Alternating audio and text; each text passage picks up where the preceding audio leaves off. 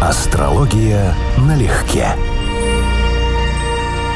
Хой, Константин. Здравствуй, Анечка. Друзья, жгучий всем хой. Приветики. Тринадцатый выпуск рубрики «Касса Панка». Это у нас чертова дюжина. Да, это своего рода юбилей. Число-то хорошее. У майя и ацтеков, знаешь, да, что 13 считалось Нет. священным числом? Нет, кстати. Не связывалось с понятием смерти, как в большинстве культур. Мгм. В их мифологии небо делилось на 13 уровней. Надо вникнуть, это интересно. И в каждом из 13 уровней неба жил свой бог. Ну, это логично как раз. Без хозяина никак. Приступим.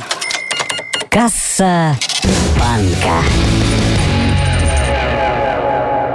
Бирюк. Встречались ли вам люди, у которых прогностика не работает, но не потому, что время неправильное, а потому, что это спящие души, которые живут в очень узком спектре событий, а любые аспекты слэш-ингрессии проходят мимо, не задевая их. Иначе говоря, такие люди слишком мелкие для крупной сети астрологии и проскакивают в ячейки. Ну и да, и нет. Вообще вопрос правильный в том смысле, что люди по-разному реагируют на прогностику, не только на разные методы прогноза, но и от того, насколько они интенсивно живут. И именно по этой причине интересно разбирать гороскопы великих известных людей, потому что большинство из них жило на полную катушку и со всеми деталями в прогнозировании в том числе сталкивалось. А мы, да, многие из нас не реализуют свой потенциал полностью. И прогностика работает гораздо более примитивно. Да, вот этот момент действительно существует. Но чтобы не работало совсем, я скажу, что это бывает иначе. Бывают люди, которые упираются и говорят, что у них прогностика не работает, даже когда их тыкаешь пальцем, говоришь, ну вот же, ну вот же, ну вот пример, дата, ну вот это должно было быть вот так. Все говорит, не-не-не-не-не, не. астрология не. Меня несколько смутила формулировка, что есть люди слишком мелкие для крупной сети астрологии, и они проскакивают в ячейки. В этом есть определенное рациональное зерно. Значительное количество людей, именно в смысле неразвитых душ, в каком-то смысле слова массовка. Но у них все равно есть индивидуальная судьба, пусть она упрощенная, но все равно у нас есть брак, отношения, там, работа, здоровье, да. Это все равно работает так или иначе. Но да, часть аспектов, часть значимых положений, которые в карте есть, могут так остаться, ну, реально латентными, неразвитыми. Людмила, по какой причине прочитанная книга или увиденный фильм может повлиять на мировоззрение человека и, как следствие, на его жизнь? Дело в синастрии автора, актеров, режиссера или в подборе удачного времени выхода в свет? По силе воздействия это Уран или больше Плутон? А может, Нептун тоже приложил руку? И если говорить не про одного индивида, а про массовость воздействия, переходящую в века? И то, и другое, но тут есть же нюанс какого рода. Если действительно вам подходит какой-то автор, то вы к нему будете возвращаться и спустя время, и спустя годы. То есть синастрически он влияет на вас одинаково хорошо. И влияет он, скорее всего, у вас на девятый дом. Это первый вариант, который мы ищем. Или на благоприятные значимые планеты карты. То есть фактически он не просто вам понятен и интересен, он меняет вашу жизнь к лучшему, хотя и сам не участвует в этом лично. А второй момент действительно существует, что в какой-то момент времени, именно момент времени, мы читаем, узнаем от разных авторов больше, и это лучше укладывается в этот мировоззренческий пазл, нашу парадигму и картину мира. Это прогностика. И это вновь имеет отношение к девятому дому, но к Солнцу, к Луне, то есть к нашей личности и психологии базовой, и, возможно, каким-то значимым планетам вашего гороскопа, на которые это влияет. Реально так не предскажешь. Вот, скажем, в моей карте так работает Уран в основном. Но у других людей могу сказать, что типично может проявляться Нептун. Чтение вообще имеет ту характерную особенность, что мы не видим изображение, как на экране, да, а мы его формируем. Если воображение у вас развитое, то у вас будет постоянный диссонанс между прочитанной книгой и экранизацией. Внутри-то все было гораздо интереснее, чем в экранизации. Но Нептун разве не всегда присутствует? В- Воображение присутствует всегда. Ну, просто в кино это задано режиссером, монтажом, оператором. То есть ты воспринимаешь их образы. Ты не генерируешь эти вещи. Ты лунно-нептуниански функционируешь. А при чтении ты сам формируешь мир. Да. Это творческий акт, по сути. Это гораздо более значимая развивающая штука. Потому чтение влияет на нейронные связи, а кино нет. Да. Джаст Эллис обратила внимание, что в Натале у многих культовых персон соединение Плутона с личными планетами или благоприятный аспект с ними. Словно у человека на роду написано стать любимым и массово популярным. А если у человека оппозиция Плутона ко всем личным планетам, получается, чем более он яркая личность и пытается продвигать свое творчество, тем сильнее сопротивление коллективной энергии? То есть ни он сам, ни его произведения никогда не будут поняты и признаны. Как это можно преодолеть? Чем с точки зрения кармической астрологии человек мог «заслужить» в кавычках такое положение планет? За что и для чего? В общем, все правильно, потому что напряженный аспект Плутона, одна из его трактовок, это противостояние чего-то в нас целой группе людей или общественному течению столкновение, например, со стракизмом, культурой отмены, всякого рода бойкотами и так далее. И дальше с чем конкретно мы взаимодействуем. Зарабатывается, считается в кармической астрологии, это вынужденным попаданием в какие-то катастрофические события. Войны, большие эпидемии, массовые переселения и так далее. То есть человек приобрел этот опыт в каких-то коллективных событиях, который был вовлечен как щепка, его буквально несло. И это каким-то образом ломало ему жизнь. В этой жизни да, этот конфликт развивается уже как личное качество взаимодействия с вот такими групповыми энергиями и противодействия им. Ну, часто это может идти как критика, например, или противодействие каким-то коллективам. Ну и что делать? Вот творческий человек. Мы немножечко общались в чате. Алиса пишет. Она угу. пишущий человек, автор. Угу. Писала в стол, захотела теперь разделить это с каким-то кругом читателей. Угу. И, как я понимаю, чем шире, тем лучше. Как преодолевать положение Плутона? Делать то, что вы считаете правильным. Насколько я понимаю, если человек не коммерческий автор, если он не Джек Лондон, который для себя отработал алгоритм писания и в какой-то момент просто стал делать хорошую, качественную заказуху, то если вы фактически творите, в том числе ради самого творчества, то по большому счету ориентироваться ни на кого и ни к чему не надо. Берете то, что вам нравится, смотрите на людей, которые делают с вашей точки зрения лучше, которые должны стать для вас проводниками, учителями, и пусть это вас учит. А реакция людей, у вас всегда будет своя аудитория. Вот я абсолютно убежден. Если человек делает что-то по-настоящему интересное, будут те, кому это будет интересно не меньше, чем Однозначно, вам. я того же мнения. Продолжение этой темы – вопрос от Ольги. От чего зависит долгое ожидание заслуженной награды и признания? Есть же люди, например, Лео Ди Каприо, сто раз номинированные на «Оскар» и в результате вымучившие его. Вот, кстати, его пример было бы интересно посмотреть именно с домами и с десятым домом. Не готов сказать. Я знаю точно, как работает э, быстрый успех. Это вот э, гармоничные аспекты типа трин, особенно с участием Юпитера и Урана или Урана. Потому что и то, и другое обеспечивает быстрый социальный рост, социальное признание. Иногда это вообще незаслуженно, внезапной вспышкой происходит. Это вот то, что работает надежно. Скорее всего, здесь будут какие-то ограничения, связанные с тем, что, ну, во-первых, даже не вся Сатурн может влиять, который обеспечивает там трудности, долгие восхождения и многие годы. Может быть такая ситуация, что у человека за успех отвечает планета, не имеющая отношения к этому виду деятельности. Он буквально не вписывается в эту среду. И в итоге как бы его бортует и астрология, и мир тем, что он, ну, как бы не совсем наш не подходит. Кому-то не подходит синастрию, кому-то не подходит в смысле времени. Может быть, еще в этом дело. Я бы разделила очень четко признание и награды. Ди Каприо получил признание моментально. Звездой он был... Это точно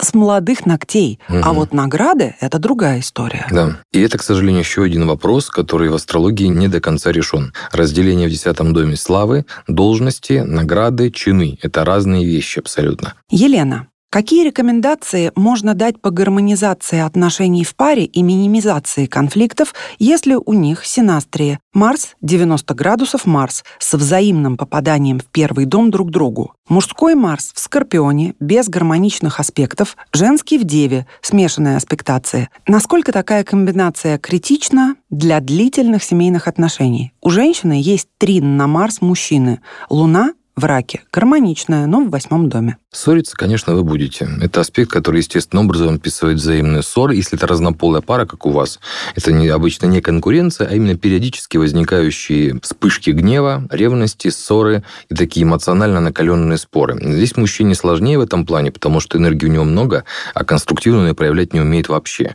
Поэтому фактически можно говорить так, что за счет вашей Луны и вашего трина к Марсу это можно минимизировать. Но вам придется прилагать усилия, слушать, воспринимать, реагировать, проявлять материнскую физическую или психологическую какую-то заботу, то есть буквально успокаивать его Марс. Но проблему это компенсирует, как правильно сказать, да, не решает, но все равно будет возникать. Excellent. Имеется стеллиум в Стрельце, Солнце, Нептун, Северный узел. Венера в квадрате к Юпитеру в рыбах, Нептун и Юпитер в точном аспекте, и это рецепция. Какого влияния больше, Стрельца или рыб, и как это определяется? Если я все правильно в голове построил, получается, что Венера должна быть со стороны Солнца, то есть Стрельце. Ну, в любом случае, у вас получается очень значимый знак Стрельца, значит, юпитерианского влияния больше. Одна из причин, почему у нас и Нептун, но и Юпитер. Юпитер в рыбах. Да, и Нептун, и Юпитер здесь очень важны, у них есть рецепция, но у нас есть светило, светило, а светило в такого рода вопросах рассматривается первым. И оно более значимо, чем тот же самый Юпитер. Поэтому, да, Юпитер здесь гораздо более значим. Именно как управитель по рецепции, светило, скорее всего, Венеры по описанию, да, и Нептуна.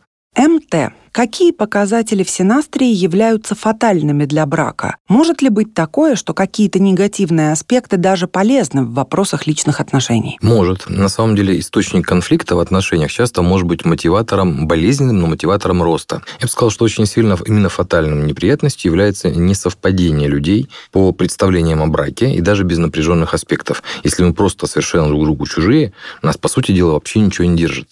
То есть даже сильные эмоции, но негативного спектра заставляют нас воспринимать другого неравнодушно. И если у нас есть какая-то мотивация строить такого рода отношения, то может работать и, несмотря на ссоры и споры, будет держаться. А вот к человеку, который нам принципиально непонятен, чужд, не вызывает никаких эмоций вообще, никакой психологии, он просто другой. С ним будет очень сложно строить отношения. Но да, конфликтный аспект – это следующая группа, которая будет проблемна. То есть мы чувствуем друг другу неравнодушие, а договориться не можем, жить нормально не можем. О, это имя вопрошающего. О. Я родилась за полярным кругом. Нам рекомендуют использовать равнодомную от МЦ систему домов. Получается два асцендента. Один встает над горизонтом, другой – куспит первого дома. Как это интерпретировать? Какой из них оказывает большее влияние? Вообще наличие разных систем домов сбивает с толку. Как при этом можно говорить о точности? Чтобы посмотреть совместимость или транзит, нужно, получается, построить обе карты в одной системе домов? А, нет, как раз одна система домов не предполагается именно в вашем случае. Да, такая проблема систем домов существует, они считаются точно. Главная проблема здесь та же самая, что в топографии. Если мы изображаем сферическую поверхность на плоскость, мы обязательно вносим искажение. То есть вот у нас, допустим, та же самая Япония кажется маленькой, на самом деле это весьма огромный остров. Это связано с искажениями карты. Даже Россия кажется гораздо больше, чем она есть, чем Африка, например. Хотя на самом деле Африка очень большая. То есть искажение в топографии – это, в общем-то, взаимосвязано с тем, как мы смотрим дома. Как мы договоримся, как мы будем делить. Дома, начиная от восхода да, до, там, допустим, восхождения Солнца до вершины.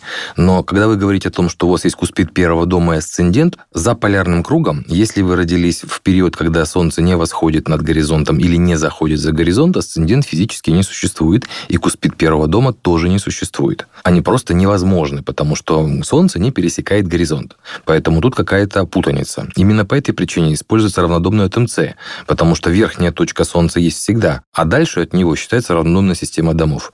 Но реально это современная проблема в астрологии, старая астрология ее не знала, люди за полярным кругом не жили, поэтому ни опыта большого по этому поводу, ни стабильной практики пока все еще нет. Маша, черная луна в синастрии. Какой орбис применять, какие аспекты учитывать? Только соединение или все мажорные? Я могу сказать только в свое мнение, потому что, же, общепринятой устоявшейся точки зрения нет. Я беру примерно 5-6 градусов и в соединениях. Мажорные аспекты с ней я считаю примерно равными минорным аспектам с обычными реальными планетами. То есть это малозначимая штука, и преувеличивать ее значимость совершенно точно не стоит. Элеонор, могли бы вы чуть подробнее рассказать про ваш холотроп? Как изменилась ваша жизнь? Что именно почувствовали после?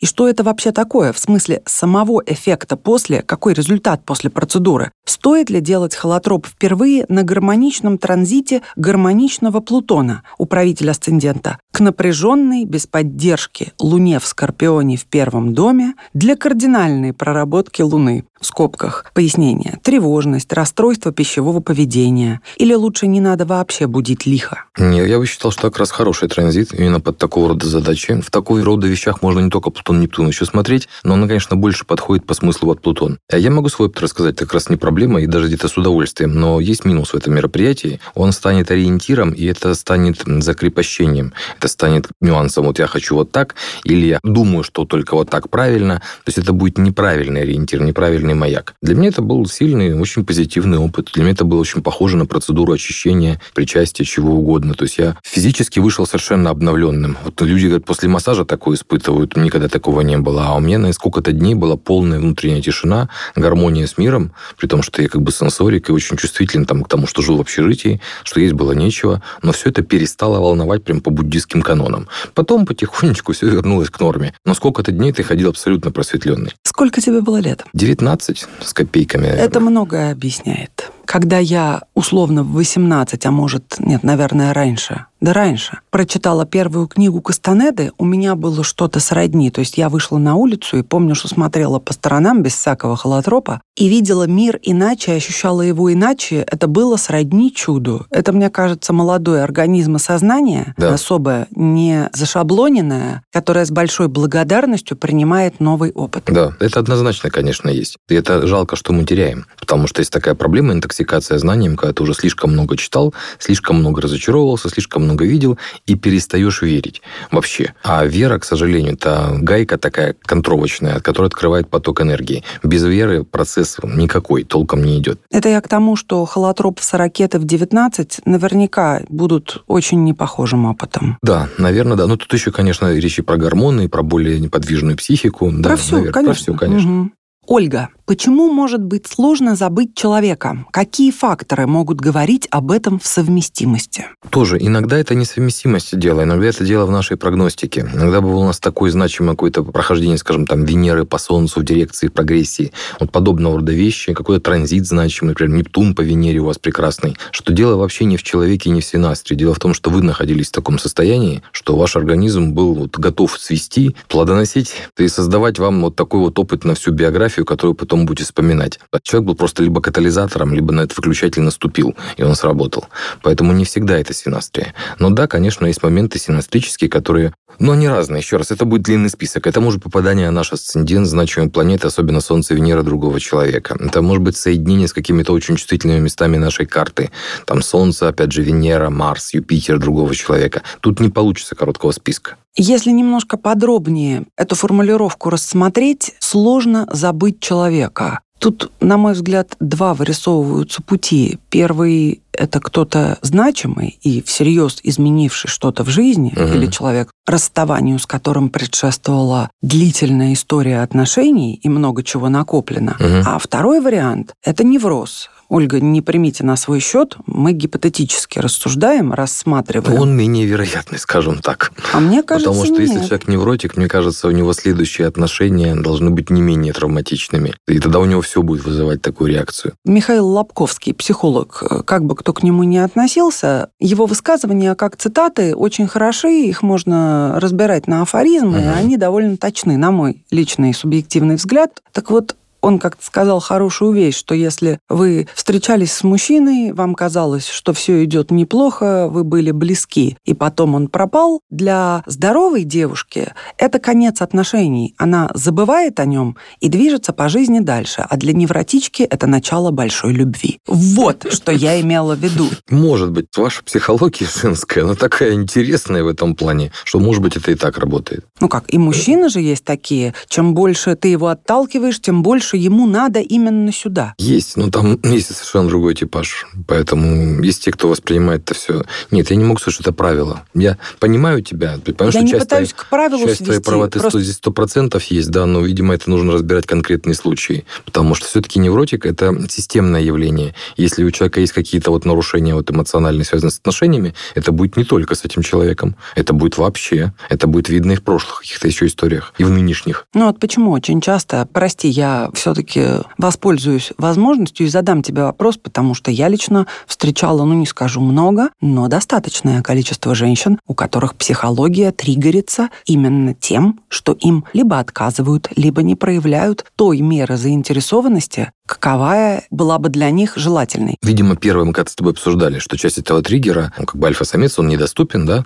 и поэтому заложено в биологии женщины, что вот когда к тебе относятся как к грязи, как к расходному материалу, наверное, это мужчина стоящий. Вот такая первая проблема, которая может быть заложена. А если мужчина тебя слушает, он тебе внимателен, ну, значит, он как бы ниже тебя по рангу. Ну, такое, может быть, работает. Раз, чисто биологическое. Второй момент, который здесь есть. Мужчины привыкли к отказам. Мужчины, ухаживая, знают, что их бортуют просто постоянно. И ты закаляешься, ты перестаешь воспринимать, что это все вот каждый раз и навсегда, да? А женщина, когда увлекается всерьез, ей кажется, что, ну, все, что нужно для этого у нее есть. Я регулярно с этим сталкивался. Причем бывают такие персонажи, что я даже не всегда понимал, что они на меня серьезно настроены. Просто как мужчина могу сказать, чтобы я знаю по случаям с отношениями с женщинами, бывают такие случаи, когда мне бы в голову не пришло, что я вообще как-то проявляю какое-то внимание, и женщина может на что-то рассчитывать. Но она на что-то рассчитывает. У нее есть совершенно четкий план действий. И я в процессе выясняю, что, оказывается, у нее ко мне матримональные планы. Хотя вообще ни словом, ни делом, ни намеком, и даже по весовой категории мы с ней весим примерно одинаково. Ну, например. То есть даже вот такое бывает. Я не зря упомянула невроз. Ну, так еще раз, если невроз, это скорее не вот на этого человека, а вообще. Это вот системное явление должно быть. То есть человек со всеми расстается, скажем, по одной и той же схеме, и каждый раз потом мучается, впадает в депрессию, выпивка там и так далее. Это логично, это невроз. Но у человека системная проблема, он по ней ходит, накатывает. Ну, а теперь просто постарайся быть объективным и подумать, какое количество людей ты встречал, женщин в частности, у которых сценарий повторяется один и тот же, из раза в раз, с минимальными вариациями. Ну, так это и у мужчин, и у женщин. Просто мы не склонны меняться. Вот в чем дело все. Мы считаем, что мы сами по себе все делаем правильно, а окружающий мир неправильный. Из-за этого многое возникает. Касса банка. Писатель Чарльз Буковский, который своим образом жизни многим панкам мог дать фору и давал ее, сказал так. «Проблема в том, что мы ищем, с кем бы состариться, а секрет в том, чтобы найти человека, с кем можно остаться ребенком. Отлично. Это более чем Просто отлично. отлично. Это то, что я много раз пытался донести для своих женщин в своих близких отношениях, и мне ни разу не получилось. Желаю тебе в этом удачи.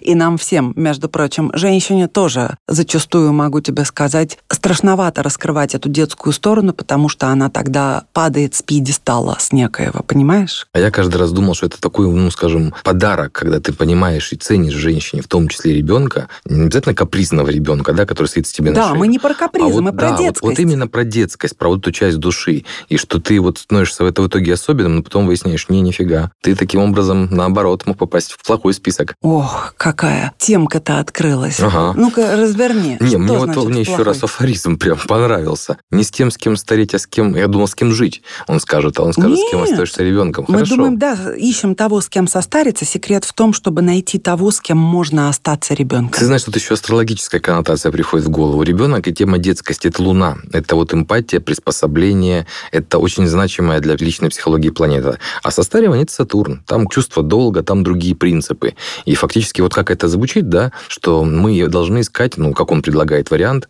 людей больше по Луне, и это, наверное, правильно, чем по Сатурну. Потому что по Сатурну, по большому счету, можно нанять домработницу, сиделку, смотрелку и так далее. Мгм. И это сказал солнечный лев, тяжелый алкоголик, который был бродягой, безумно травмированной в детстве психикой своими родителями, и т.д. и т.п. И не так, чтобы он был превеликим писателем, но человек он действительно интереснейший, потому что он пишет очень просто, правдиво до цинизма. Мгм. В молодости меня чуть-чуть мутило, когда я пыталась кое-что читать. Ну, там есть действительно жесть. Кстати, надо мне все-таки добраться до него. А вот в нашем возрасте Да. я могу сказать, что то, что он писал, это настолько честно. В этом есть соль земли, в этой его простоте. В общем, это не Генри Миллер, да? Это не Генри Миллер, он не интеллектуал. То есть он не глупый, безусловно, мягко говоря, человек, но он не Миллер, рафинированный интеллектуал и такой же рафинированный извращуга. Ага.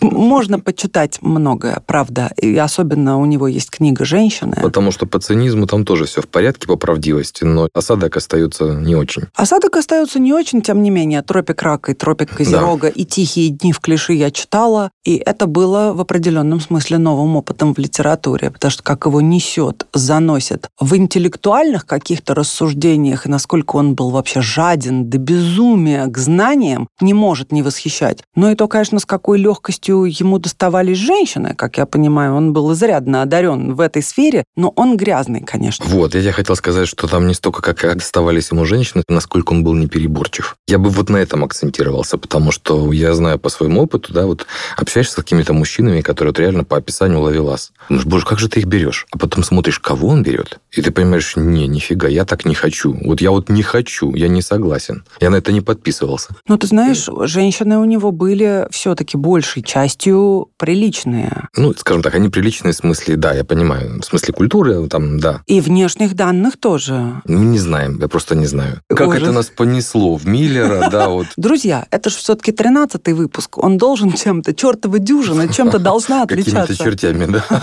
Поэтому, друзья, касса панка и астрология налегке прощается с вами. До новых встреч! На такой высокой напряженной ноте про половые отношения мы вечно переезжаем на эту тематику. Потому что это всегда что актуально да, это для всегда актуально. здоровых и не превратившихся еще в труху людей. И это интересно. Это все-таки такая часть жизни, которая вот всех так или иначе будоражит. Ну и пока, друзья! Всем счастливо. Астрология налегке.